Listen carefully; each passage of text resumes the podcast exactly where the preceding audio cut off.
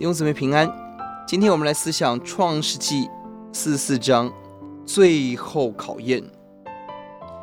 当十个哥哥来到约瑟面前的时候，约瑟宴请他们，而送他们上路。一到六节是巧计，让哥哥们悔改，将银杯放在便雅悯处。七到十三节加载跟哥哥的对话。十四到十七节约瑟责备哥哥们。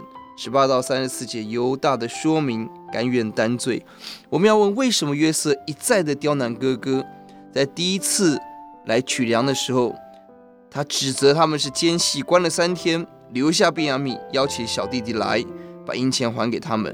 第二次释放了西缅，但设计诬赖哥哥偷窃，要求留下小弟，而让犹大请求以自己代替，原因。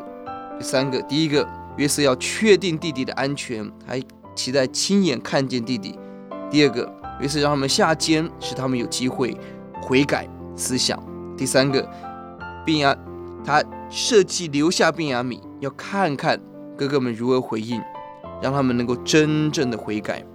这段经文最美的地方在三十三节，犹大说：“现在求你容仆人住下，替这童子做我主的。”仆人叫童子和他哥哥们一同上去。这是犹大对父亲的承诺，这是犹大的悔改，这是代替，这是代赎，与过去陷害约瑟完全相反。如今为了父亲，为了弟弟，甘愿牺牲自己。弟兄姊妹，这也让我们想到这预表的耶稣替我们受死，他为我们成为奴仆，他为我们。